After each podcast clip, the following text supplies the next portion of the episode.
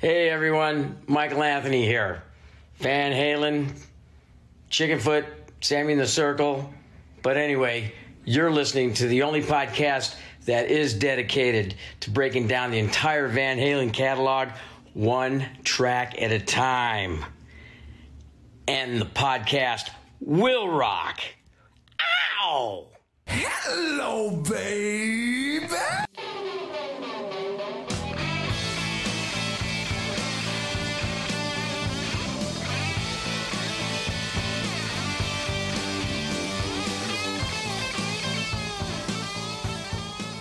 What is up, all you rockers, rockettes, and everything in between? You have joined us for a new edition of And the Podcast Will Rock. Welcome back to the show, everybody. If it's your first time here, welcome. Let me tell you about what we do. We are the show, the podcast that dives into the catalog and discography of one of the greatest rock and roll bands of all time, Van Halen. And we do it one track at a time. I am your co host, Mark Kamire. With me, as always, Corey Slam Dunk Morissette. Watching wrestlers uh, battle it out uh, over at AEW, good stuff. I'm very jealous. Corey, how you feeling after that event?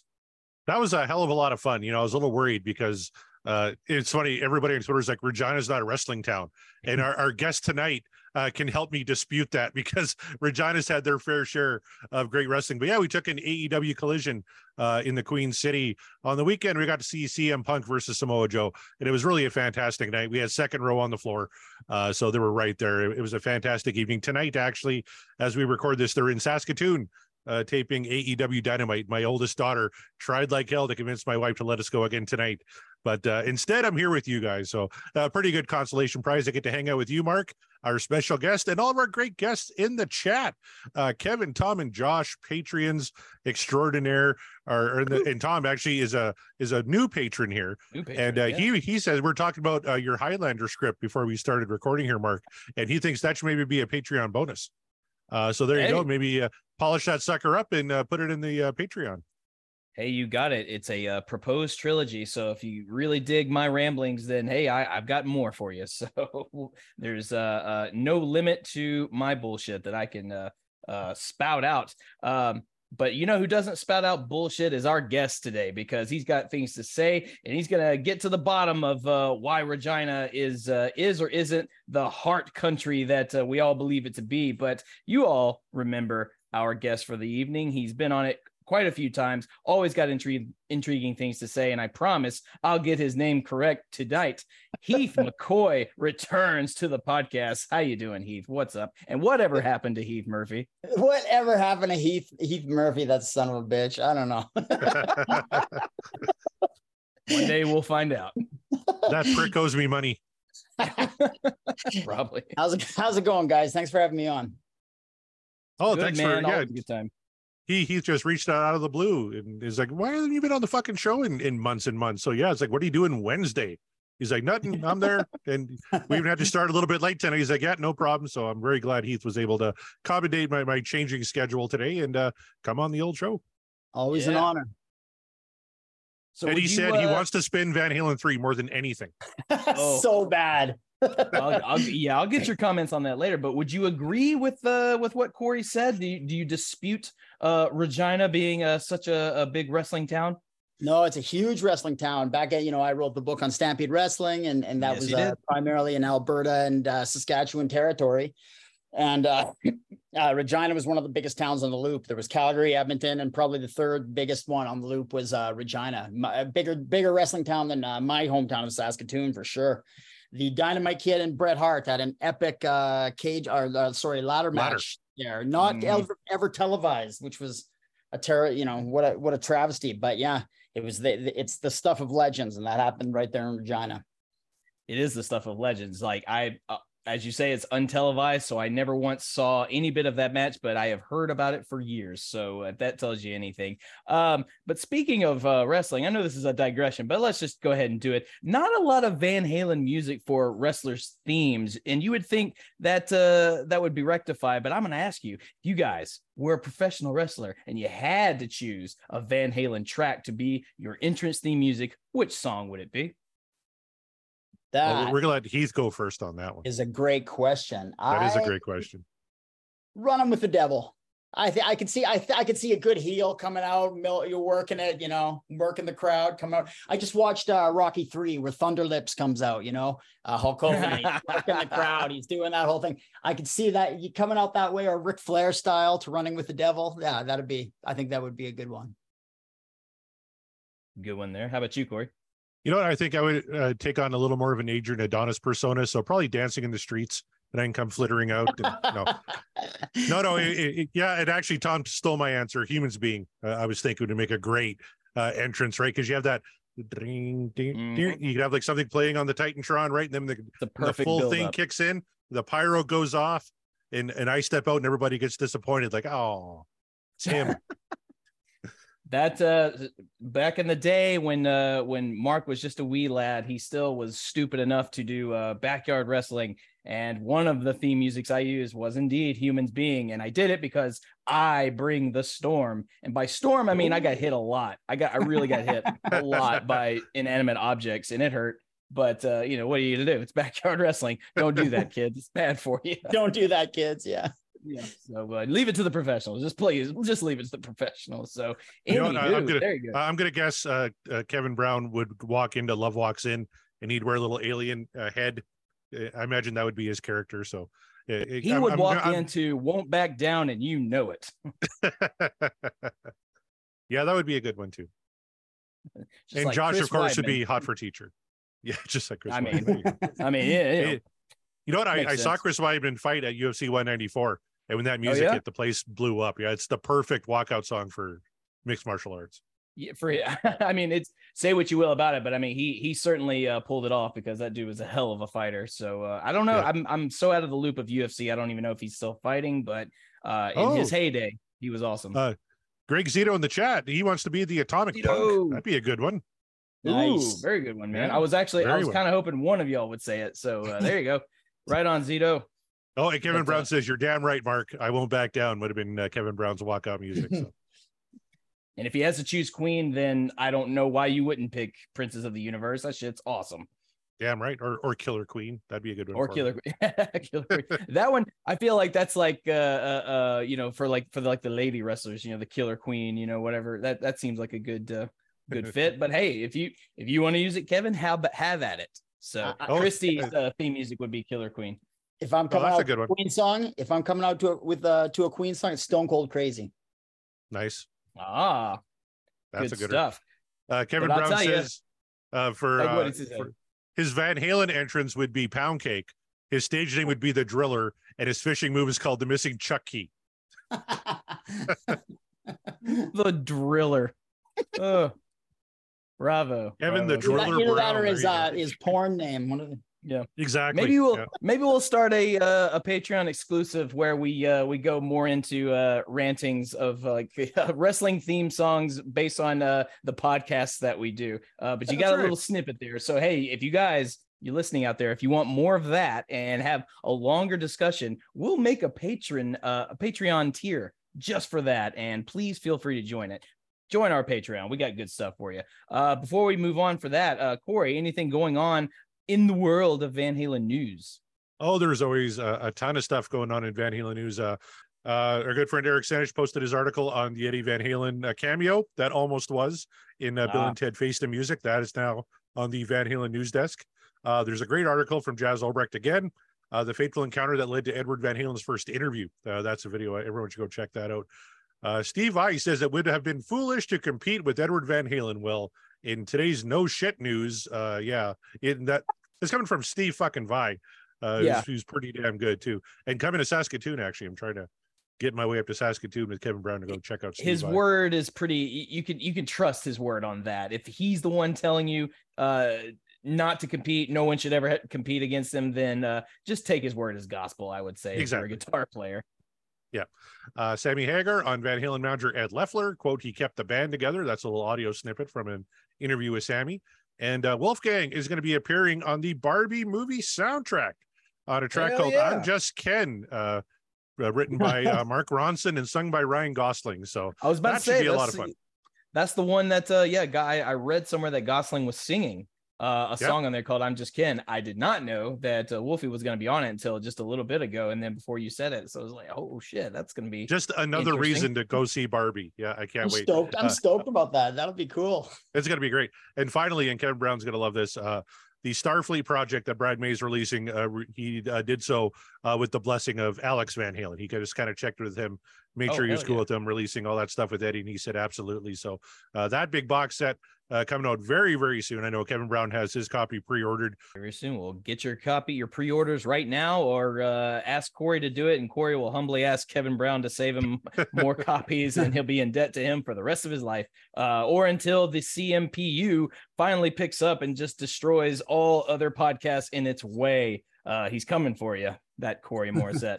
Um, Won't be long. Won't be long. won't won't be long now. So let's go into the rockin' poll. The poll for last week's show slash twit. Go into the Twitter. Uh, we did the song "Get Up," and uh, I I was curious as to how this one was going to vote, and I'm still a little. Uh, I'm not shocked or puzzled. I'm just sort of going like, oh, okay, that's an interesting number because we had 77.5 percent what the dreams are made of. Uh 22.5 dream is over. So it, it was like uh obviously an astounding yay overall but not as high as maybe uh uh it could have been. Then again as Corey brings up the the uh the the stats right now this isn't this doesn't track very high in percentages as far as uh the yays. So uh does this uh result surprise you in any way Corey? This is kind of where I thought it would kind of slot in. Um, Mhm. Definitely not as good as 5150 or Why Can't This Be Love. Uh, in Under Dreams, I thought uh, a little bit higher than Love Walks In. Uh, yeah, it- Yeah. it's kind of where I, I slotted this one. You know, the big rock fans are going to go for Get Up, right? Where the guys who hate the ballads and like the Dave stuff, they're going to downvote stuff like like Love oh of Walks In. every time And we haven't done haven't done Summer Nights yet. That's when I think that could maybe eclipse it uh, on the poll if we ever ever spin it here. But uh, good enough is going to be interesting too to see where that slots in. But uh, slots in, not slots. Jesus, what a day I'm having. yes. But uh, there it is uh uh heath i don't know if you uh voted on uh on get up uh if you did which uh w- would you care to say which way you voted or if you didn't vote and you want to vote now which way would you vote No, absolutely. I voted. I and I for me, it's the dream is over. And I know Mark, you're waving, and he, he's uh, one of the Hagar haters. I'm not. I actually I love 5150. Um, almost the 2 Mhm. songs that don't work for me on that album are Get Up and Good Enough. I think uh the Oh, ones that are kind okay. of you know in the in the hard rock, kind of more Dave vein. I I don't know. There's something about Get Up that just never. I, and I like Sam's lyrics. I like the whole boxing thing. I like the message of the song. I just, uh, I don't know, man. That chorus just, it just like, it's just screaming to me. It's just, it's just pure screaming. The whole thing's kind of ham-fisted. Even the rest of the band. I mean, what they're playing is fantastic, is is phenomenal. But it's also sort of, uh, it's just kind of frantic. You know, the song, it, the, almost the song just never really goes anywhere for me. Um, when I go, when I do 5150, uh, that's my top one to skip, actually. wow. Always just that's I- third yeah. track and he's just like nope going past it. So hey you know well hey i i respect it. That's uh, that's all well and good uh even if i go like eh, well, eh, it, you know agree to disagree. But uh, no it's all good man. No um but look no, you weren't alone because i mean 22.5% out of you know 111 votes or so that's uh a good number of people agreed with you on that one. So let's find out exactly what everybody's saying. So hey you guys i'm going to read some tweets some tweets about the poll. People uh you tune in you you listen to the show and then you vote on your song and you tell us your reasons why you voted and you get your tweet guaranteed read on the show if you are on our patreon. So join our patreon okay? We can uh we can read out your tweets. So I'm gonna just go ahead and go through the list of patrons as a thank you so far. We got Matt Lacoste, Nate from the Deep Purple Podcast, Rava Flav, our good buddy Josh, uh, lurking in the chat, I believe. What's up, Josh? Greg Zito, Michael Griffith, Chaz Charles, Sean McGinnity, Kevin Brown in the chat, Per Lineker, Scott Monroe, Ryan Powell, Jeff Brewer, and uh, we got some uh, newbies and some returning ones by uh, Ben Andriozzi, Tom Armbruster, our good buddy Tom, Scott Everett, frequent uh, frequent contributor to the tweets, and last but not least, Wabo and Cabo himself, Don. So uh, thank you all so much for being on uh, our Patreon, keeping us going. Let's let's have a look to see what you're all saying. Starting it up from at least where I'm reading from the Sean Geek and Fast Fret pro- podcast. That's Sean McGinnity. He says, For the longest time, my favorite track on 5150 was Get Up. Love Tude in this song. Love, love Tude in this, uh, I guess love attitude, love tude in this song. Yeah. Uh, Sammy's vocals and lyrics are some of his best. Something about Eddie's tone hits right with me, and Alex proves why he's a motherfucker. so well said. Um, I uh, again, I I would not disagree with that statement. Heath might, but uh, that's uh, there. That's what Sean's saying. Not not the idea of Alex being a motherfucker. Alex is a motherfucker. oh yeah, of course, of course. Yes, we have to. That's, that's a good clarification. Yeah, don't dispute that. So, good job. Mike Griffith says my intro to 5150 started as a kid in a Toys R Us parking lot where I stumbled upon a brand new cassette of 5150 left on the ground unattended. What? The rock gods were with me that day as I picked it up took it home and played that thing so much my mom knew the words to get up. So like i'm assuming no, mom was not a mom was not originally a van halen fan but knew get up because you played it so much. So that's an amazing story. First of all just the, the, the nostalgia of the toys r us for one thing. And then second of all it was just there just there in the parking lot. That's incredible that's a gift from from beyond, my friend. From so the rock always, gods, absolutely. Yeah, you may not be able to play the cassette tape anymore uh, uh, physically, but I hope you at least have the copy on hand always because that's a token. So uh, moving on now, uh, Kevin Brown, uh, he's in the chat, so whatever he says, I'm sure he can pop up with an excuse or what have you. Kevin Brown says, DLR fanboys, quote, uh, Van Hagar is just synths and crappy ballads. Ed, quote, hold my fucking beer. he says, absolutely fantastic. One of the heaviest Van Halen tunes of any era, sitting between uh uh uh WTC DBL. I'm sorry, I'm which uh which track is that one? Anyway, uh, sitting between that and Dreams on 5150 just makes it punch all the harder. Absolutely what dreams are made of. So, um, sorry, I like blanked Why can't on this the... be love? Why can't oh, okay. Be... Thank you. Why can't this be love? Yeah. Sorry. Blanked on the acronym. We use a lot of acronyms on the show and I can't keep up with all of them. So thank you, Kevin. Yes. Um, and yeah, that's that again, no disagreement there. Um, it is i guess it, would you agree that's one of their uh, heavier tunes? It certainly felt like it's one of their heavier songs. I think it is. I think yeah, it's one of the, uh, the, heaviest fastest tunes they've ever done. Mm. certainly of the sammy era 100% yeah. Yo, this feels yeah, like yeah. If, if dave sang it it would go on like women and children or fair warning. Yeah it reminds me of loss of control almost you know that that friend that crazy bit of loss of control. Loss of control yeah good good call there uh, our aforementioned earlier, Don Wabo and Cabo himself says, no question, it's what dreams are made of. Like Kelsey said, there is no there there is so much oh, excuse me, so much good music with Sammy, and this is a prime example. Absolute banger. I grew up with David at the helm, but didn't mind one bit when Sammy took over. I love it all.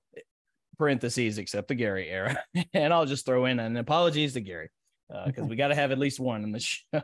So there you go. He's uh well there he's speaking my language there. Didn't mind when Sammy took over the helm because it was still good shit coming our way in terms of Van Halen products. So yes, I echo that sentiment. So thank you very much, Don.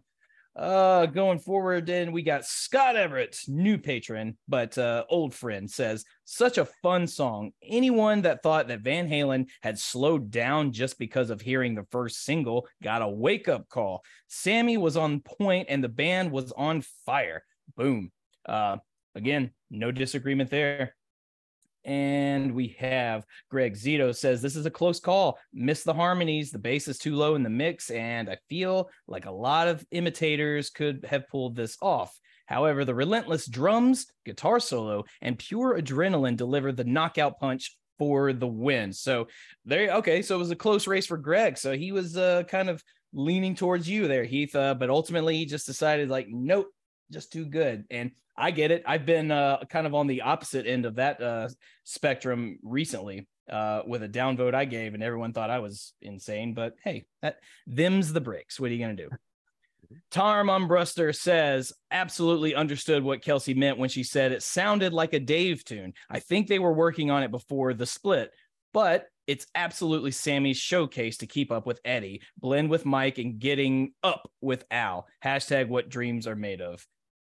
There you I was uh I mean, yeah, like, you kind of like what you guys said. It this sounds like it could have been on uh, uh fair warning or uh, women and children first. So yeah, that's there you go, adding merit to uh that uh perception.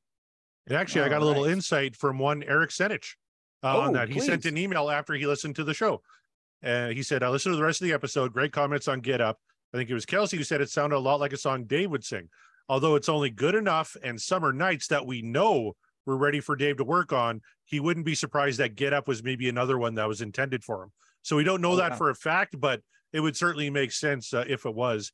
Uh, and then uh, Mark made an interesting comment about what it would sound like if Dave sung Get Up. Interestingly enough, Dave recorded a song from his 91 album, A Little Ain't Enough, called It's Showtime. And it's really similar to Get Up. And he actually sent us a clip, if we can play it here, of uh, uh, Get Up and Show It's Showtime together. So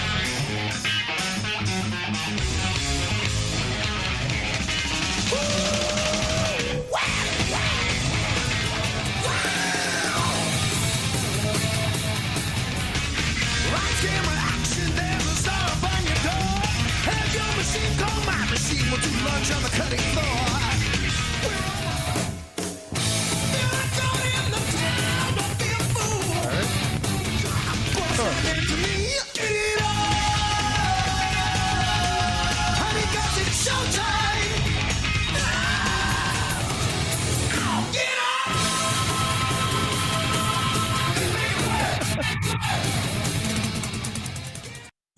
So there you go. Oh, Uh, it does right? make There's you some wonder. similarities there. Yeah. Yeah, there's I heard a little bit of hot for teacher in there as well. Uh there's- yeah, well, That's the thing. make you Van wonder. Halen's got those songs like that. That you know, um, what what's another one like I, I'm the one or I'm I'm on fire and, and hot for teacher and this like they're, they're those songs that have that fast gallop. I mean, you can the almost say swing. It's it's the Yeah. it's the swing of Yeah. it all. Yeah. Yeah. It's- They got Yeah. that, yeah. So very cool. It's just uh, kind of well, thank weird. Yeah. Eric, Five yeah. years apart, all of a sudden Dave has a song. Sounds an awful lot like Get Up. Mm. By the way, Showtime is Dave Little Ain't Enough. song. Great album. It is a great Yeah, song. yeah. Yeah. Good album. I- Makes Yeah. me wonder did uh, did Dave listen to Get Up and go like, you know what? Uh, not to give uh, Sammy any credit, but that one's not bad. But I bet I could do one better. I was like, like, all right, in the studio, here we go. And it's like, okay, sure, sure, sure. Um, Kevin Brown Daddy totally will never hears hot for it to teacher there too. Yeah, yeah, exactly. It's it's that uh, it's that drumming, man. It's that rhythm. Um, Yeah. but but uh, cool stuff. Thank you, Eric, for for kind of shattering the illusion there. Or it wasn't even an illusion. It was just uh, uh blowing our minds. Uh, from regarding Lulu, that's our buddy Chaz Mataz, I believe. Says uh people just can't handle this song. It's hella fast, the tone, it breaks sonic barriers. Those brain bleeding harmonies are insane. Fucking bass and drums, pure intensity. Sounds like cocaine feels. I'll take your word for that, uh, uh Chaz, because I've never uh, I've never done the cocaine, so I wouldn't be I wouldn't know. I, Uh, I love that comment though. And actually, Chaz is working on something pretty cool for us, Mark. I don't even think I've told you this yet, but uh, he's taking kind of like our data on this little spreadsheet that we're doing, and he's Mhm. doing something pretty cool with it. So uh, hopefully, uh, more next show on on Chaz's little project. But thank you very much, Chaz, for all right, all just going out of your way and saying, "Hey, I, I do this for a living. Uh, you know, give me your in- you know uh, uh, info from the spreadsheet." And he's going to turn into some cool 3D type shit. So Ooh, all right. Well, stay tuned for that, and thank you, Chaz. Another thing about those yeah, somebody said those mind melting harmonies on on uh, Get Up. And it, Uh-huh. what do they? I think the brothers used to call um, Michael Anthony like cannon mouth or something like that because he had such such a powerful voice himself. Like you can really hear it on that, right? You can hear it like Oh that- yeah, him and Sammy doubling up like Mhm. that. It's pretty powerful for sure. I think I called him the unsung yet still singing uh hero in that one because like Oh, yeah, he is that harmony is very very in your ear holes and uh, in such a good way. So yeah. very much so. Uh moving on here uh our Scott Monroe with a little uh mini uh mini festo I believe he says to make a Spaceballs reference Every member of the band is running on liquid Schwartz and reaching ludicrous speed levels of insanity.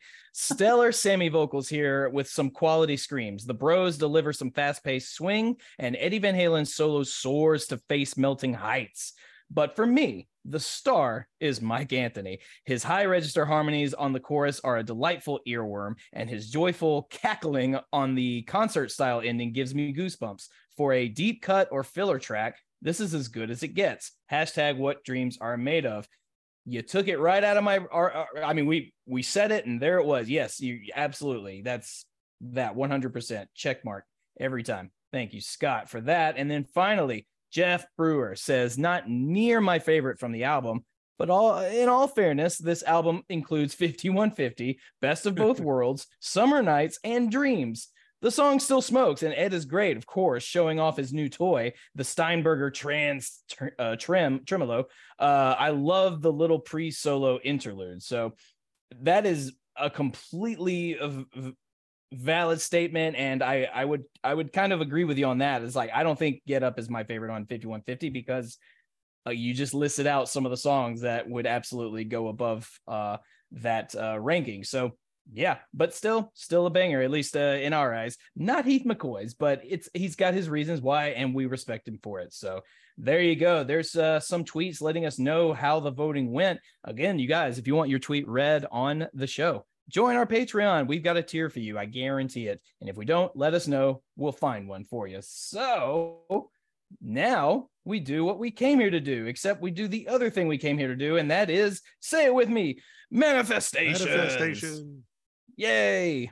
Good job. Uh, what pray tell, Corey, if you have it uh, brought up, and if you don't, that's cool. I'll stall. But if you have the Discord, we have a Discord if you join our Patreon, you guys, and in it we have a whole folder full of manifestations. What are the Discordians saying uh, that they want to manifest for the show?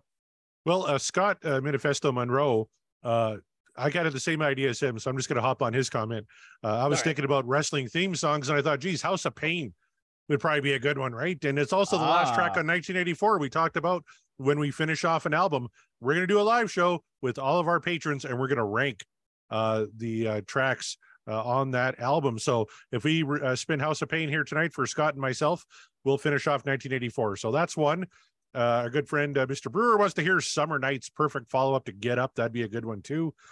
Uh, blah blah blah. Kevin Brown still manifesting spanked, unironically even he says. So, uh, Greg Zito uh, wants to hear a little Black and Blue. So that'd be a great one. One of my favorites off OU eight one two. And just on the previous uh, comment there uh, about the the Twitter and all that, uh, Kevin Brown agreed with you, Mark, that he thinks the Dave song "It's Showtime" uh, sounds closer to "Hot for Teacher." Which you could definitely hear that as well. And uh, Tom says he could see Dave's song on a different kind of truth, and I could see that too. Uh, it, it kind of fits the the mood of a different kind of truth, and, and not so. And like Dave's albums are so eclectic. Like we go from "It's Showtime," that big banger of a track, to a song like "Sensible Shoes," which is just this little like blues riff, like a Yeah. kind of a twangy thing. It's really kind of cool. So uh, maybe it fits a little more on a different kind of truth than it did on a little ain't enough. But uh, Scott and I manifesting uh, House of Pain, Greg Zito, Black and Blue, Kevin Brown, Spanked, uh, Heath McCoy. Uh, what would you like to hear tonight? I'm guessing it's not Van Halen three, even though that's what I said at the top of the show. um, uh, I've been going back and forth. Can I do a Sammy and a Dave? Sure, Yeah. why not? It feels like it's summer, so I'm in. I, I'm thinking, yeah, I'm with everybody else. I think half the world want for a Sammy song wants uh, "Summer Nights," and I would Mhm. love "Summer Nights." I love that song. But uh, so a summer theme, Dave, how about "Beautiful Girls"? Or have we done that? Has that come up? We've done that one, yeah. Oh, you Yeah, I've done that one. Yeah. Yep. Ah, boo. Okay. Um, got that one. Okay, then the other one I was gonna say it's not that. This takes me off my summer theme then. But uh, Big Bad Bill. I love Okay. Big Bad Bill. there you go. There you go. But- Yep, that's still on there. That's a good one. Good stuff. And me, I am going uh it's I really want to do another uh 5150 song, but I'm not gonna do it. Instead, I'm gonna manifest uh once again from the fuck album because we just don't get enough of it yet. Uh it might be our last album that we cover uh, as far as the wheel goes, but uh top of the world, man. I'm just I'm in the mood. I'm in the mood for some top of the world. That's what I want. And, Very uh, close my last pro- week to hitting it. it, it was very very close so uh hey you know fingers crossed and then uh a proxy vote uh amsterdam from uh Amsterdam. someone who shall not be named but if we land it we'll uh we'll we'll, we'll name that name She needs to class up the joint a little. I wouldn't mind Amsterdam tonight. So this is very true so uh yeah that it would be good good to get that in there so a lot of sammy a lot of a lot of manifesting sammy on this end so uh all right cool if Heath is ready, if Sammy backstage is ready, if you're ready, Corey, you want to give the old wheel some priming? Oh, absolutely. Yeah, let's prime this thing. Uh, Keith, uh, pick a number between one and five. One and five, five. All right, let's go. One, two, three, four, five shuffles of the wheel and hit it. Here we go round, round, round, round, yeah. We are going to get. Oh, what are we're going to come to? It's A, Apolitical Blues from A Political OU812. Oh, oh it is. boy. All right. Sammy, it is. I was very close to as is. It Mhm. was very Yeah. close. Yeah. Which And, is, and look I- what I else was there on the other that one. side. Summer Nights was right there as well. was- Oh. right there. Oh, man. Top of the World was right down there, only like four Dance the away. Night away is right there. Amsterdam, yeah. yeah. Black and Blue was on that yeah, side. I, I would have I would have anticipated we'd gotten Dance the Night Away like a long time ago, but that one just keeps eluding us for whatever reason. Um, but nevertheless, here we go. Apolitical blues. I don't know, and please correct me uh, if you guys are in the chat out there, or uh, if you're listening to the show uh, when it when it comes out. Please let let us know. I don't know that this one has been heavily requested or manifested. I, I'm not sure. Um, this is not there are many many titles that i can look at and go like oh yeah people are wanting that one yeah that one apolitical blues is i'm not sure if that is one that's been highly requested corey could you uh do you happen to know is uh, is that one people are looking forward to I, I I don't think so. Maybe Eric Senich Mm. uh, one night said he wanted to hear it, but uh, th- this one is kind of because it wasn't on the vinyl uh, edition of Oh You Wait One Two. This was on the CD uh, version Yeah. only, so it was kind of like an afterthought song. Uh, Sammy Hagar played guitar on it, and uh, it was a cover uh, from a band I can't recall right Little Feat. offhand. It's from Little Feat, isn't it? Little Uh, Feat, Little yes, Feat, yeah. thank you. Yeah, it is. Yeah, Old it's George Little and Little Feat, Feat. Yeah. Yep, that's the one. Who I think Templeman produced. I know Templeman was out at, by this part of the era, but but but um, I think Templeman produced Little Feat. He did, At yeah. some Don big albums. Yeah. I, I think Don Landee worked on that album too. That this song Yeah. came from, so that's why Yeah. you know, hey, you know, CDs can hold more than a record. We need like a tenth track. Uh, so you know, let's just bang this out real quick. I haven't heard this song that much in my life because yeah, I owned OU one two back in the day, but I had it on cassette and this was not on the cassette. This was not That's on the cassette. So yeah, I never I've heard this song a couple times, but really not that often. I have to confess, I am not a hundred percent sure. I have heard apolitical blues. I mean, I've seen, I have seen the track around. Uh, maybe in one of my days of, I obviously I didn't own OU eight one two. I'd like, I never owned a physical copy of it, so a lot of that went by the wayside. But uh, maybe in one of my days of just sort of letting the uh, the iTunes or Spotify shuffle just take me away to Van Halen land. Maybe I heard it during that point, but I, I can't pick it out. So uh, this is gonna I'm gonna be it's gonna be pretty fresh, I think, uh, going into this at least for me. So I don't know what we're in for. Um, Interested for this I one. s- This is yeah. cool. Yeah, Yep, yeah. If I uh, suddenly remember in the middle of it, then it, that could go the the voting could go either way. But I'm curious. Uh, this is according to our uh, good buddy CJ uh, Chivers from uh, the uh, Van Halen Encyclopedia. Uh, this is uh, one of only two Van Halen tracks featuring guitar work from Sammy Hagar, and Ed played slide guitar on the song using a 1959 black airline guitar, purchased Oh, at the NAMM okay. show in 1985. So Well, then got that to look forward to. He goes deep in the Van Halen Encyclopedia. I tell you, he even tells you where Eddie bought the guitar. Jeez, I don't even like. I don't. I don't know where people like are able to even get the information that they're able to get sometimes. but uh, but uh, good people over there. So very much check out the Van Halen Encyclopedia whenever uh, whenever our quote unquote expertise just doesn't seem to cut it. Uh, don't don't follow us. Go to the go to the uh, uh more uh seasoned approach, the more uh researched heavy encyclopedia route. Okay, do that or just tweet at Eric Senich. I'm sure he's got an answer for you. So I there's Eric there's another. I don't know if I if I should save this till later or not. But speaking of weird trivia, but I I know this. Um, th- this song at Little Feat actually. There's another Van Halen connection uh through that as well. I don't know if I should say it now or talk about it later. It's kind of it's kind of pretty interesting though. Oh, go ahead. Should I just let it go? Sure. So Little Feat, the song is that Lowell George was the genius of Little Feat, and I think he probably wrote Apolitical Blues. And his daughter is her name is she's a musician as well. She's Inara Jones or something like that, and she's in this sort of jazzy pop band called Bird and the Bee. Have you ever gu- guys ever heard it? Never heard of that one. though. Mm, They I did this. They did. that It's I've- very cool. They did this. They did a cover album of uh of Van Halen, and it's like little jazz cocktail jazz sort of versions of of Van Halen songs. It's very the Dave era, and it's really worth uh checking out. And that's the daughter of Lowell, Lowell George. So there's this whole there's this whole connection here. I just kind of kind of interesting. I'm, I'm, I'm into that. That sounds cool. You know, I just did a, a quick search for A Apolitical Blues, and uh, there's a version, uh, Little Feat's version with Jeff Healey uh, from 1990 on YouTube that everybody should Oh, go check cool. out. That's pretty because Mhm. Jeff Jeff Healey's a fucking genius. Yeah. Yeah. It was. Yes, indeed. Well then, uh, you guys ready to light this firecracker? Let's do it. All Uh, right. This is A Apolitical Blues from OU812, originally uh, recorded by Little Feat in 1972. This is Van Halen's version from OU812.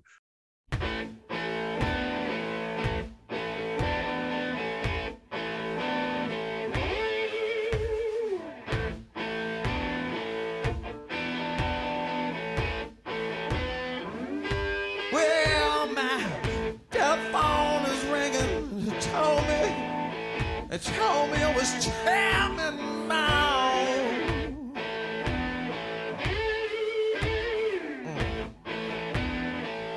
Well, my telephone is ringing. Uh, I love the beginning. You kind of get that hiss that you would get if you just hung two mics in the middle of the room and the band was playing, right? You kind of get that that ambient hiss on there. I thought was kind of cool. They sound like they're playing uh in the middle of the room at ground zero. And if you don't know what ground zero is, I'm not I'm not I'm not talking I'm not talking about the ground zero in New York City. I'm talking about this little blues bar slash club in Clarksdale, Mississippi called Ground Zero, owned by uh Morgan Freeman, actually. But uh, Oh, cool. if you and if you don't know where where Clarksdale, Mississippi is, I get I get it. I, I, I get it, but it's but it's the home of the blues, and uh, it's it's uh, this bar is not is not far from the actual crossroads of Robert Johnson fame. So, um, Oh, but yeah, this th- that's exactly what came to my brain as I was listening to that intro. Is like, wow, it's yeah, it literally sounds like they're just in that space and they just set up a mic and like, all right, go, we'll record. Like, all right, Totally. You know, I know, like you know, you've got the, in the Dave era, they touch on blues a fair bit. Like Dave, I think you you Yeah. can tell Dave is a fan of the blues. He loves the blues. It's Yeah. his wheelhouse. You don't get it a lot in the Sammy era, so it's kind of cool to hear this from him. that's that's kind of what I was gonna bring to the panel here was that uh, as far as I know, and and apologies, I know I'm a fan, but I don't know every aspect of Sammy's life. Uh, not a big blues guy. I mean, I'm sure it had some some influence in his like at least guitar playing upbringing. Maybe there's always like a little bit. Uh, but as far as I knew, not not a big blues guy. So this is kind of outside of his wheelhouse. Am I correct in that assumption that Sammy's never been like a blues sort of guy? You know, I'm trying to think in his discography. I think he did a song called uh, "Young Girl Blues" at one point, but yeah, I don't think it's Hmm. not as as deep as like David got into it, or uh, you right, know, right, yeah. He comes by it secondhand, right? Because he was a Zeppelin guy and he loved all Yeah. that. Those guys are are come right from the blues, right? But he definitely That comes makes yeah, that makes sense. secondhand, you know, for Yeah. sure. Whereas Dave, I think I could see probably sat down with blues albums and got into. Oh them. yeah, very Oh, much his 100%. wheelhouse of the blues. Yeah, that's that was another thing I was thinking too. I was like, oh wow, this song almost feels like it was catered to Dave with its bluesiness, but eh, Do you Kevin think Brown that said the same thing. Kind of sounds Yeah. like the type of track uh, David Lee Roth would cover. 100. percent Yeah. Yeah. Do you think that's that's uh, Eddie playing guitar at the beginning there? Because I almost thought, no, I bet that sounds maybe it's Sammy playing at the beginning. Well, Sammy is playing on this track, but I think the slide was Eddie. Oh, it is, eh? Okay. I, I don't even know if Sammy ever played much slide guitar in his career.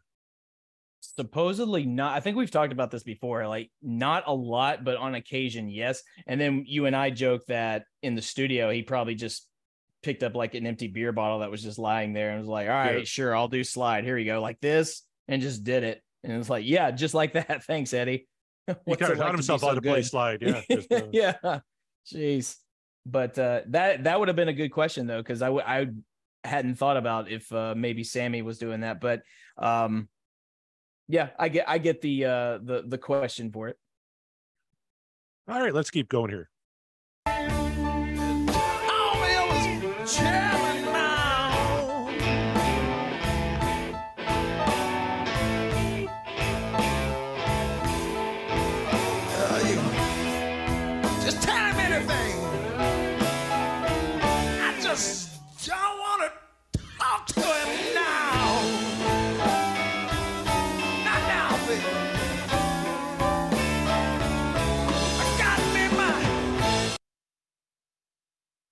I I'm loving it, but it sounds nothing like Van Halen so far. It sounds nothing like that, other than Sammy. You know, you know, Sammy's great voice. Mhm. I wonder, and it, that must be Eddie, I guess, like d- doing the bo- the boogie woogie piano, or, or I wonder if like maybe Don Landee sat down to that, or I wonder if Ah, But yeah, That's it doesn't say who played Uh, piano, just that the song was recorded in about 30 minutes. And uh, Don Landee just hung two microphones in the middle of the room and they just blasted through it. So yeah, somebody Eddie's definitely playing guitar, so somebody else is playing piano. Huh. And uh, yeah, it was a lie. They okay, yeah, they didn't multi-track it or anything like that. Wow. well, yeah, I was gonna say, like, it was it a uh, was it a one take? Well, they had 30 minutes. So uh, uh I guess so. So probably I a was couple thinking- takes. because I was thinking like if it was if it was a few takes, then it's possible Eddie came in later with the piano. But uh, then again, I, it sort of would disrupt the natural feel of the Mhm. of the session. So yeah, Mm. maybe not. So yeah, yeah, I'm with I'm with you, Heath. I think maybe uh maybe the producer's playing. Very well could be. Uh, Tom is chiming in in the chat. Uh, Eddie played slide on Women and Children First and Dirty Movies. Uh, Mhm. Kevin asked, "Is Yeah. this basically a one take Jake?" It kind of sounds like it, right? Uh, It very loose and like im- it, yeah. improvised, hundred percent. Yeah, it's probably you know take two or take three. And uh, Tom says Sammy also had a lap slide uh, on the track Bad Motor Scooter. So, All Oh, well then. so the man was known to play a little a little slide on occasion. Just a little. Yeah. Uh, Chairman Mao, you guys know a lot about him. Apparently, Not at all. uh, he- apparently, he was calling Sammy, and Sammy didn't want to hear his bullshit no more. Like, fuck you, Chairman Mao. I, I the only thing I kept thinking, and you know, I'm not I'm not up on my uh my politics of the uh of the late '80s. Um, I I thought maybe Chairman Mao was was like a political thing. I mean, it is called a apolitical blues, so I I don't know what I don't know who Chairman Mao is. So please, somebody tell me. He was a bad man. Yeah, he, he was very much a bad man. Yeah, chairman of the Chinese Communist Party, if I remember correctly. Oh, Yeah. okay, okay. That Chairman Mao. All right. I think I've seen I think I get I'm picturing like someone like like a poster of a particular man. Like I think that's who Chairman Mao is. So all right, I got you. Also Chubby little that. fucker. That that that's Chairman Mao. Yeah. Well, that doesn't And, uh, narrow it down, but yeah. Oh, sorry. Uh, Josh chimes in in the chat. Time he also played slide on standing at the same old crossroads, which would make sex uh, makes sense if he's st- singing about the, the Robert Johnson crossroads, right? Yep. I, I don't. And yes, that that's track. exactly Chairman Mao is exactly who I was picturing in my brain. So, Okay, okay, good. cool. I do I do know who Chairman Mao is, and uh Sammy wants none of it. Yep. Telephone is ringing. They told him it was Chairman Mao, and he said, "I just don't want to talk to him now." So fuck that guy. There you go. I'm loo- I'm looking for the line. Uh, how did you get this number? Don't call me again. Why is Chairman Mao? It must be about the aliens. He's calling But Sammy about the also- But also, let's remember they didn't. Van Halen did not write this song, so That's true. That's true. Yeah. Chairman Mao, I think, died in the 70s. So I don't know why that's funny. But anyway, because fuck that guy. Fuck, Fuck Chairman that Mao. guy. We're anti Chairman Mao in this podcast. We're going to take a stand. God damn it. there it is.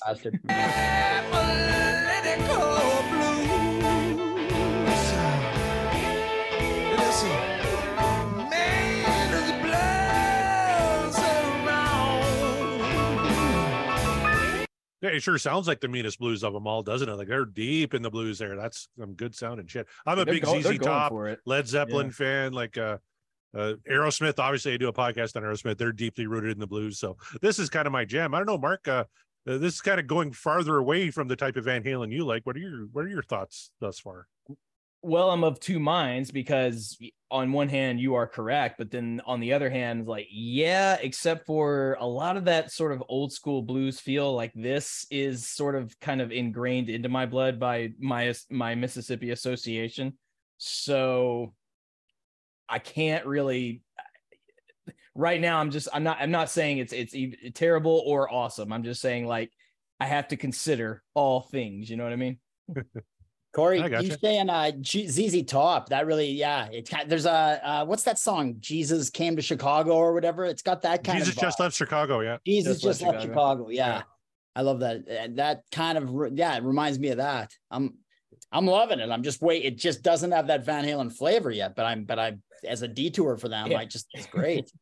Yeah, it definitely doesn't sound like your atypical uh Van Halen, that's for sure. Um, but perhaps that's by design. They're good about doing that sometimes, and They are. sometimes they really miss the mark when they do it. Uh, how many say? anyway, um, And here, uh, what do you think of the production? Because like this is a, an album that's famously kind of overproduced and not mixed very well. But this is just very raw. Get the group in a room, hang a couple of mics, and play the fucking tune.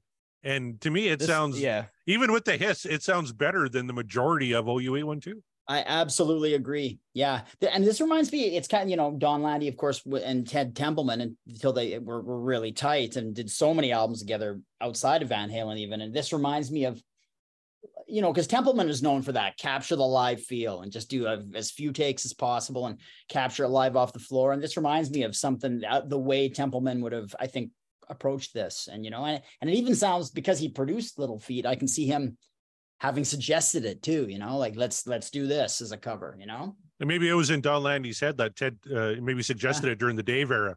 And now uh, Templeman's gone, right? He's producing Eat 'em Smile at this point.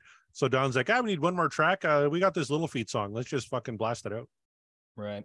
I don't think the uh I mean OU yeah, I know like the whole thing about OU 812's production quality, but I don't find all of it to be terribly awful. Like I don't I don't find when it's love to be uh lacking in production quality. Uh I don't think uh finish what you started is lacking in production quality. I, would I like a few things to be tweaked? Sure, but I don't think it hurts it anyway. And then you have other songs, of course, where we're just like, ooh, the production quality is making this thing suffer.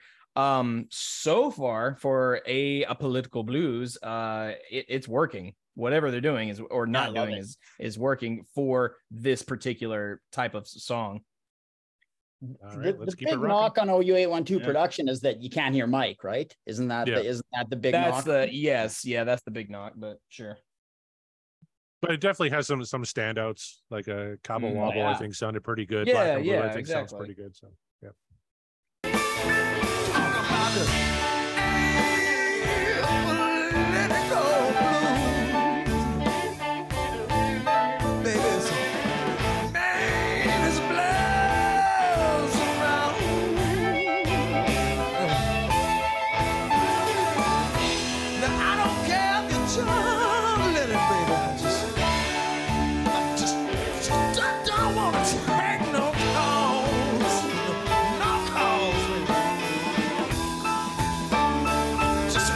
Mark, who sings the blues better, uh, David Lee Roth or Sammy Hagar?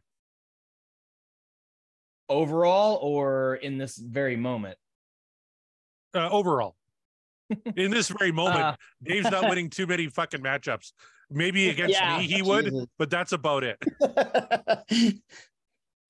Uh, overall, I think uh, Dave is still more very much the blues guy, and and uh, Sammy is very much the high form rock and roller. Um, not to say Dave is not a rock and roller. I'm just saying, like you asked me who's better at singing blues. Overall, is probably Dave. I'm just trying to look up who played piano uh, on yeah, this track.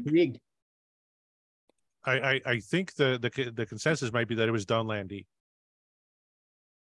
But That's haven't- my I'll- I'll- vote. Uh, yeah. Oh, what you got? Uh, I- I'm still reading. I'll, I'll still uh, keep digging while while the track is playing. But so far, uh, folks on Reddit seem to think it was Don Landee. Yeah, I'm I'm willing to. I think that's who it was, just because you can still hear Eddie doing a lot. And oh no, if they sorry. did, I found it here. Eddie overdubbed the piano part. So Aha. Oh, no- no- okay, nothing okay. else on the track was overdubbed except Eddie's piano. So Ah, there we have well it. then. I wondered So if that it was Eddie, but it, my it first doesn't guess. sound. yeah, but it doesn't sound like Eddie, right? It sounds like because Eddie's got a very distinct uh, uh keyboard style. I love his keyboard style, but this is like a your in your old school blues bar boogie woogie type Mhm. piano. It's really cool Yeah. to hear him do that. You know, Eddie has a little more personality maybe in his piano playing, and this is straight ahead blues. But um, yeah, like you said, it's very cool that uh, he's doing that here. Awesome, man. All right, let's keep going. Let it bloom.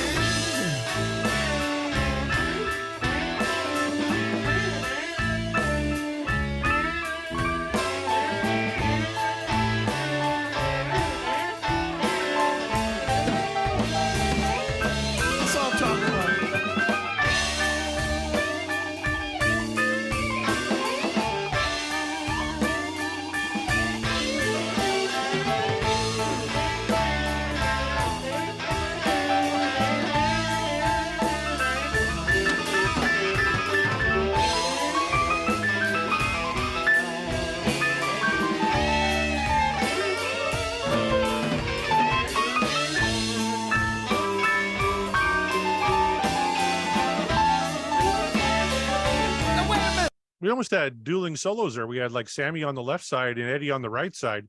Then Eddie's playing Yeah. piano too, but uh, just just guitar wise, like that's Eddie on the slide on the right side. And but you know, Sammy, he's not playing like straight rhythm on, on the left side either. He's got a he's doing his own solo. That was kind of neat. Mm. Yeah, it was cool. I I kept waiting for Eddie to break out and do the, some real Eddieisms, you know, and, and he doesn't Mhm. really. I mean, it sounds great, but he's not, you know, there's no point where he's doing, you know, he goes into a, a- any tapping or anything like that, unless I, you know, something I missed. But Eddie's really good, and we talk about this all the time. He's really good at when he's doing a solo to play playing the solo that fits the song. Yeah. And uh, like very rarely will he just go like out of control. Like like I don't know what the hell that was because like whatever the original structure of the song is, you just blew that away. yeah, um, you know, for better or for worse, however you want to look at it. I don't know that he felt like he needed to do any of you know what he would what you would normally expect from him uh Mm. in terms of guitar playing uh, soloing uh for this particular track maybe and I could be just making assumptions I probably am but I don't think he felt like it needed it and maybe that's why he doesn't yeah, no, I agree. I agree. Mhm. Uh, in the chat, Kevin Brown said, as you know, I'm a big Sammy guy, but he simply doesn't have a blues voice, not even close. Um, He doesn't, I, I, and I'll yeah, I don't that, agree yeah. with. I, I I would say it's maybe closer. I, I think close is a is a fair assessment, but he de- he definitely not your typical blues voice. Absolutely. yeah yeah I, I mean, I don't think he's sucking here, though. I mean, I think that's he's, what I mean. he- Yeah. no he's showing yeah. up pretty good, you know. Yeah. Uh, and then Josh in the chat says, after a little late enough, Dave offered Robben Ford and his band uh, to do a blues record with him, but it didn't materialize, and that would have been pretty fucking cool. oh wow yeah it would have damn And then he goes on to say that Robben Ford's uh, "Talk to Your Daughter" is a fantastic album. So if you're not familiar with uh, Mr. Ford, uh, maybe check that one out. it learned All right, we got a minute seven left in this one. Let's check it let's out. do it Half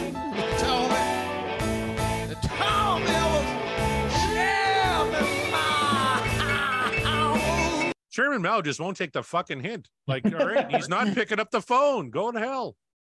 this Little Feat was they they really had something to say about Chairman Mao and the Communist Party, evidently, because that's that is that's the uh the star of the song, evidently. Uh, Tom in the chat says he's not a huge fan of this one, but it's sounding good all uh, good to him tonight. So there you go. Maybe we'll get an upvote from Tom on this one. That'd be all right. All right. Here we go. We got. Let's finish this one off.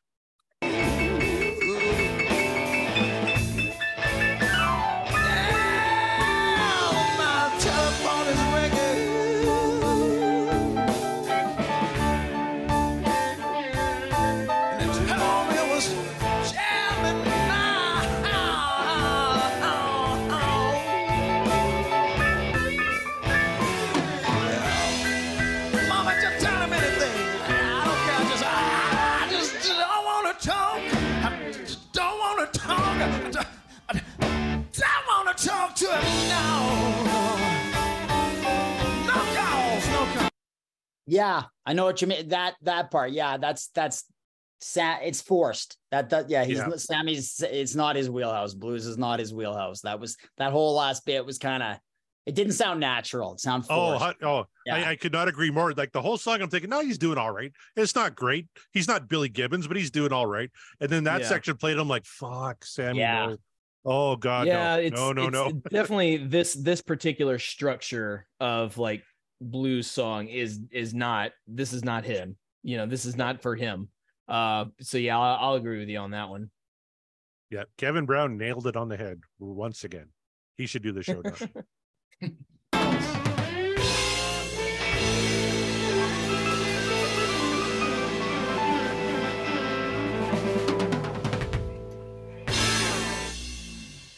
All right, that motherfucker Chairman Mao won't stop calling it. It gives me the a apolitical blues. Yeah, Gentlemen, that was hang that was a song from OUA. Well, yeah, just fuck, unplug your phone at some point. Fucking hang up. Yeah. Yeah, fucker ain't taking the hint. Yep. And then So I, I don't I don't remember this. Uh, if we're looking at our lyric site here, I don't remember this line from the song, but I don't care if you're John Wayne. I just don't want to take no calls. So he Yeah, really does not want to answer the phone. Because like if John Wayne No. called, I'd be like, fucking right. You know, tell me a story about stagecoach. But no. I'd probably hang up on John Wayne, but that's just me. I'm an I'm an agent of that chaos. and, like Is that whatever. That's political? true. Yeah, it's like, it's it's a, yeah, it might be a little political, but yeah, whatever. um, but there you have it. Another one down from OU eight one two. Uh, a bluesy riff. Uh, if you were looking for some classic Van Halen, this was not the show for it because I would not call this a classic Van Halen. Yeah, like we don't make the rules, we just simply spin the wheel and the wheel gifts it to us. But uh, though it might not have sounded like a traditional Van Halen tune, it was Van Halen covering a tune, putting putting their own spin on it, uh, doing what they do best, and they do covers pretty damn well. But now comes the question, though: Was it good enough to get an upvote? It's time to ask the panel, and I will, we're going to start with our humble guest. Heath McCoy, you're back on the show after after uh, a long hiatus, what have you, call it what you will. Um, this is what we spun. Your manifestation did not come to fruition. None of our manifestations did. However, you did get a Sammy track. So what I ask to you is, you've been on the show. You tell us, was a, a political blues, however you want to say it, uh, from OU went one to what dreams are made of, or for you, is the dream over? The whole time I was thinking this is even though it's a, a detour, I was thinking, no, dreams are made of. This is a cool tune. Then Sam, right at the end there, Sammy kind of blows it for me. That almost makes me go the other way, but I still enjoyed it. I'm gonna say, uh, yeah, it, it's uh, dreams are made of. Slam.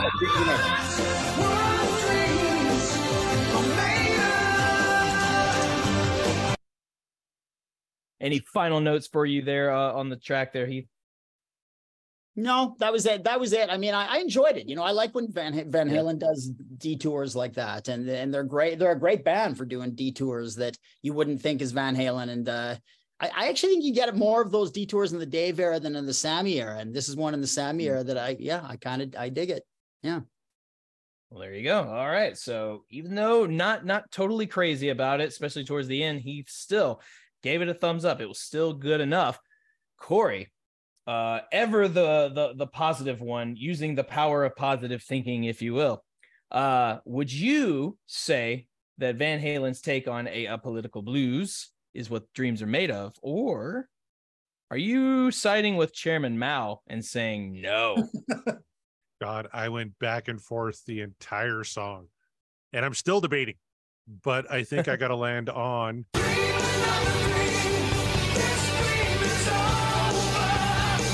And I am right Ooh. with Heath. Like I was the exact same way. Oh, this has got to be what dreams are made of. And then, oh God, but then this and then this. And just the, the negatives kind of outweigh the positives. Um, like he's barely over the line for what dreams are made of. I'm barely over the line uh, for this dream is over. I like a, a good blues track, but fuck, Sammy is not good on this, right? And like much more suited to Dave. Um, the the the dueling guitars, I I, I thought it was kind of a, a neat touch, even though that doesn't really fit. Uh, Mike is absent. There's no harmonies whatsoever on this. Uh, so vocally, you just have to rely on Sammy, and he butchered this, especially on the end. Like he really, uh, Tom said it in the chat. Sam tripped at the finish line. Uh, he didn't. He didn't just trip. He stumbled. He fell into a pothole. Uh, that like it, it was it was bad. He his pants fell down and he shit himself all at the same time uh, on that final section. And, and so that's why the, the, this kind of leans into uh, the dream is over for me, but it's very, very close. Uh, Mark and Mm. Meyer, uh, we're kind of split here tonight so far. Uh, one and one. You Yeah, are the one and one. tiebreaker, my friend. Well, it's a theme. Apparently, we're all kind of confused right up to the wire of like, uh, where are we voting? Where are we voting? So, that being said,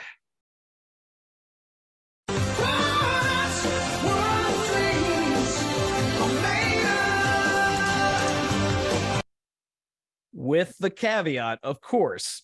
Now, I could absolutely change my mind next week when I like uh, go back and re-listen to it. Like, did I? How did I really feel it? Like, is does it still hold up?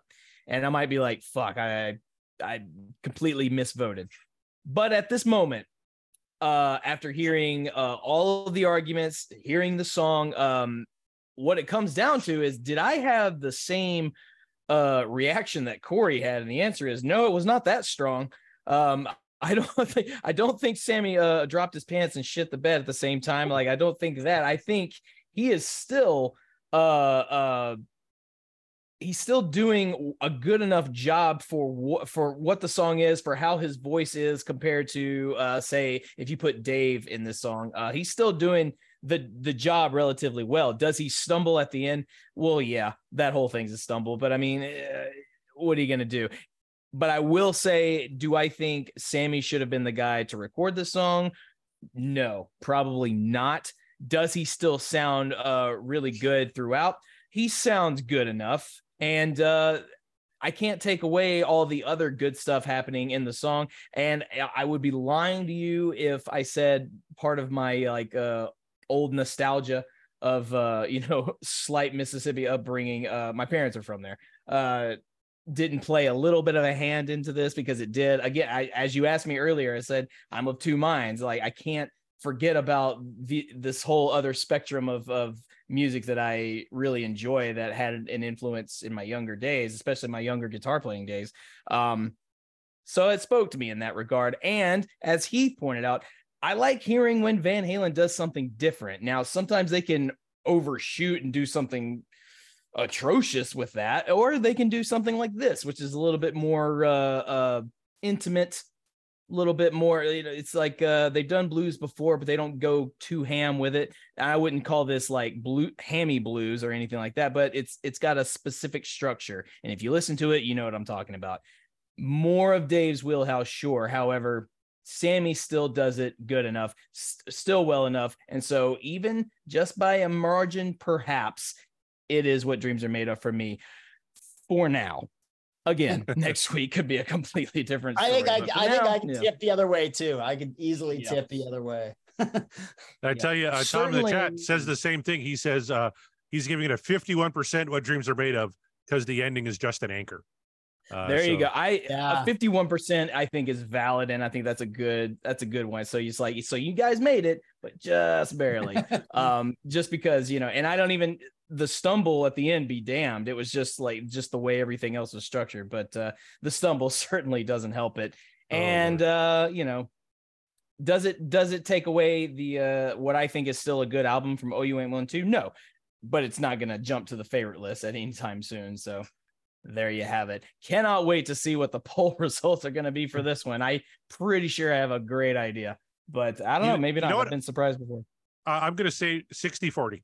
Uh, I, I think a lot of people are going are going to side just like you and Tom and Heath because I was close. Like i- if Mhm. if Tom is 51, I was 49. Like I'm, it was right there. And even as Heath was talking and he was talking positively about it, I still downvoted it, but just just barely. So Just I, barely. yeah, I, w- I wouldn't be surprised if it was 55 45, but I'm going to say 60 40. I think the poll is going to shake out. 60 40. Well, there you That go. Uh, place, place your bets. it could be very well be. Um, what if it turns out to be 60 40, but the other way? Like 60 That would be surprising. No, it's like, wow, know, that's, that's incredible. We don't have a ton of tracks that were just downright uh, negative. Uh, Not a kinda look- ton. y- y- the biggest one might be up for breakfast 19% what dreams are made of 81% uh the, the dream is over so and uh, learning to see was 50 50 for crying out loud uh, Yeah. let, let's go to van halen 3 what was the lowest rated on there uh, lowest rate on there was only Uh, 22% for how many say i so currently the uh, lowest ranking single I can is up for I- breakfast I can't believe you all, I'm talking to all of y'all out there. I can't believe y'all voted how many say I higher than up for breakfast. I mean, like, I know up for breakfast is not a winner. I know that. I conceded. Like, you can listen to the show and, and hear Corey break me down. And it's just like, okay, you're right. This is not great. This is not a great tune lyrically or anything like that. But, but, it's certainly certainly a few percentages higher than how many say I. Come on, you guys. I think a lot of y'all need to go revisit that episode because you're you're, crazy. You're talking nonsense out there. But anyway, it's music subjective. It's fine. that's right fine. What, are you, what are you gonna do? What are you gonna do? Uh, but uh, there you go. Another one down and another one for the books. Uh, nobody manifested. I, did it? Did anyone uh, manifest an OU eight one two song at all? Like I don't think they did. oh yeah bl- uh, black and blue Or- Oh, black. Um, and Blue. That's right. Yes, black and blue. Well, So would whi- that which we did. I, spin I think that might be the only one left. Oh no, when it's love, we still haven't done. when it's love, dude. Yeah, we still Yeah. do when it's love, and yeah, Yeah, that's a I'm just gonna tell. I'm just gonna tell wanna y'all be- right now. Yeah, spoiler alert. That one's gonna make me very happy to do. And I hate that song. I'm gonna be the, I, I'd love to be on Oh my! that way. Oh man. Well, I hope. I hope. I, I hope to God that the next time you are on the show, Heath, we spin it. I hope it's a live show so you can just like jump in, because that's gonna that's gonna spark some conversations, and I'm here for it. But until that time, until that time, we uh that is one show down, and uh, that'll wrap it up for us, you guys. So, but before we go, Heath McCoy Oh. returns to us. Oh, from we got a few oh, things wait, to oh do. wait, wait, wait! Damn it! Oh. He caught me. He caught me. I was trying. That's I right. was trying to uh, trying to slip it I was by him, wondering, but you're taking off early. yeah. It is time to play. How many times did Van Halen perform a Apolitical Blues live? Let's Oh, start with man. Mark Meyer because I like Okay. Heath more than you. Uh, how many That's fine. times do you think Van Halen performed this track? Part of me just wants to say the one because like the live recording sounds like they were just live somewhere, like at at a club. And it was like, yeah, we'll record this and we'll throw it on the album. Like, all right, I guess. And then they never played it again. Uh, I know, but I'll be generous. I'll say they probably played this thing five times. Five times. All right. Heath McCoy, remember, this is Price is Right rules. You have to come closest to the actual number without going over. So, how many times do you think Van Halen performed a Apolitical Blues live in concert? I bet never. I'd say I'd give it a big fat zero. Big fat zero. Well, the winner this week is Mark Meyer. The correct answer is nine times. Oh, Nine hey. times. nine That's times. Wow. Nine, times. Nine And the times. majority of them came in 1991 on the Fuck Tour. They performed it five times, three times in 88, one time in 1989. So Huh? and, they, There you and they decided they was like, you don't want to do 10 to make it even. Like, nah, I think we're not gonna do this anymore. like, okay.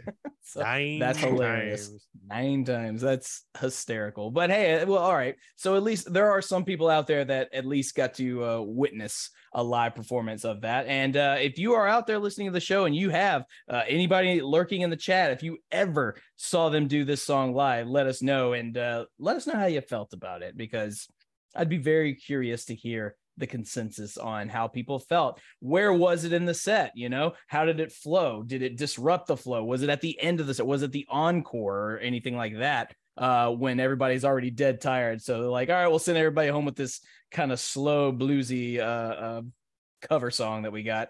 Um, but only the nine times. We're not going to do it any more than that. That's I saw the fuck tour and and uh, it was it was great, but but uh, yeah, they sure didn't play it when in my city. Yeah. Oh, okay. Select cities. So please let us know if you are uh, part of that audience in the select city in which you heard a political blues, uh, because I want to I want to hear more about it. I want to hear everything about it, what you can remember anyway. So, all right. So now we got the that game out of the look at that. I won. Yay. Um Heath McCoy returning to us uh, once again from from afar. It's been a long time, man. So definitely don't be a stranger anymore. Please let the people know what you got, uh, what you got going on, anything you want to plug, and where you, your socials are. They can follow you. Uh, j- just uh, just um, uh, you know, Van at Van Heathen on Twitter, and um, yeah, no, nothing, nothing from me, man. I'm just out. I'm just uh, writing for the university, and that's what I'm doing right now. Oh, of. Oh, just wait. I'll plug Pain and Passion. Duh. There Okay, you go. yeah, uh, Thank go, you. to, go to Amazon and buy my book, Pain and Passion: The History of Stampede Wrestling. That's a good one. I've also got a book about Chris Benoit. Um, that I, it's a co-author thing. Uh, yeah, and so yeah, but Pain and Passion is the one that I would I would plug. And didn't I just Oh, see you am on A&E on a Bret Hart documentary?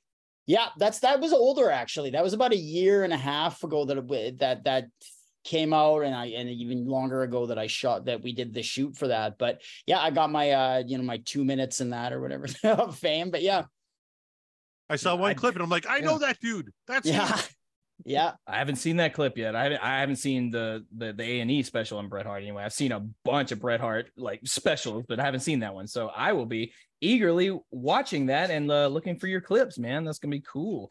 Cool stuff, and uh, I look forward to uh, Stampede Wrestling Part Two. I'm sure you, there's there's lots more to to, to type and lots more to write about. Who knows? Yeah. Um, but uh, yeah, you guys get over there, support our boy, and uh, if you like wrestling, if you like Van Halen, he's got the uh, best of both worlds, if you will. Uh, good stuff. Uh, Corey, please let the people know where they can find all of your universe connected podcasts. Oh my lord. Well, uh, let's see. We have this show uh, and the podcast will rock. You can find us at www.podcastwillrock.com. Uh, you can get your merch there, catch up on old episodes. We have the Patreon, of course, uh, patreon.com slash podcast will rock. Uh, become a member today. Uh, if you're Yeah. a $10 patron and up, you get to lurk in the episode and comment on the feed. Uh, I know uh, Jeff Brewer was uh, just asking why he didn't get the link, and it's well, my friend, it's because uh, you, you you have to subscribe to a certain tier, even though we do like to open it up on occasion to everybody, uh, which we do at least once a month. I know we did it last week uh, for everybody, but um, if there's a if there's not a tier for you, please let us know and we'll create it. You want Mark to come to your house, mow your lawn, and sing you a tune? Uh, he's more than happy to do that. That's on uh, Patreon.com/slash Podcast Will Rock. Of course, all of our socials are at Podcast Will Rock. And you can find us as part of the amazing Deep Dive Podcast Network, which features such shows as Backtracks Aerosmith Revisited, featuring myself, John Mariano, and Scott Haskin. Uh, John and I also do a show called Backtrack Steve Music, talking all things music and movies. Uh, Scott Haskin is wrapping up his Uriah Heep Show, the Magicians podcast. So you go catch up. He just eclipsed 100,000 downloads, which is a Yeah, huge, dude. huge accomplishment. yeah. So uh, huge congratulations from from all of us at and the podcast for rock on that one. Uh, we're over halfway there ourselves, Mark. I think we're approaching uh, 58,000 last time I checked. So uh, won't be long. Hopefully it. we can get up to the lofty heights of one uh, Scott Haskin. Uh, our good buddies Nate and John at the Deep Purple podcast. The Simple Man at Skynyrd Reconsidered, Terry T Bone Mathley at T Bone's Prime Cuts on the other side, Rye at Sabbath Bloody Podcast, Paul, Joe, and David at In the Lap of the Pods, of course, talking all things Queen, Andy and Matt at Hawk Binge, talking about the band Hawkwind, Eric and Jonathan at Maiden A to Z, Daniel and Joss at Diary of the Madman, the ultimate Ozzy podcast, which is, of course, a podcast dedicated to Wham, Ben and Sam at Universally Speaking, the Red Hot Chili Peppers podcast, George and Hattie at the Judas Priest cast, Clay and Ryan North by South podcast, Greg and Jonathan at So Far, So Pod, So What, talking all things Megadeth, Kevin Brown at the Tom Petty Project, and with his good buddy Randy Woods at Seaside Pod Review, another Queen podcast, Quinn at And Volume for All, Sam, Nick, Stephen, Mark at the Rock Roulette podcast, Chaz and Gray at Regarding Lulu, and of course our good buddies at the Sean Geek and Fast Red podcast.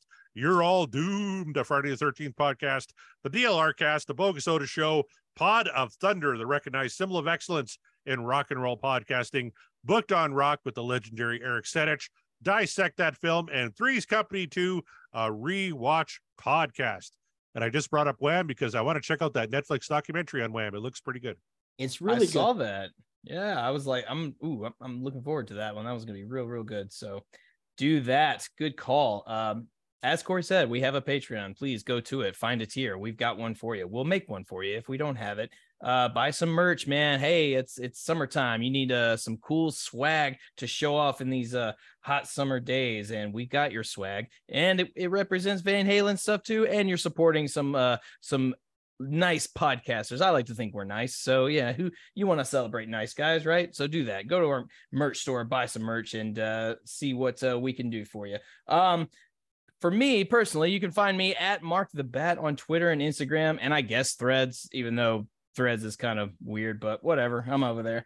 Um, if you find yourself in the Nashville, Tennessee area uh, on the day of July 22nd, that's a Saturday. That's in uh, about two weeks or less than two weeks at this point.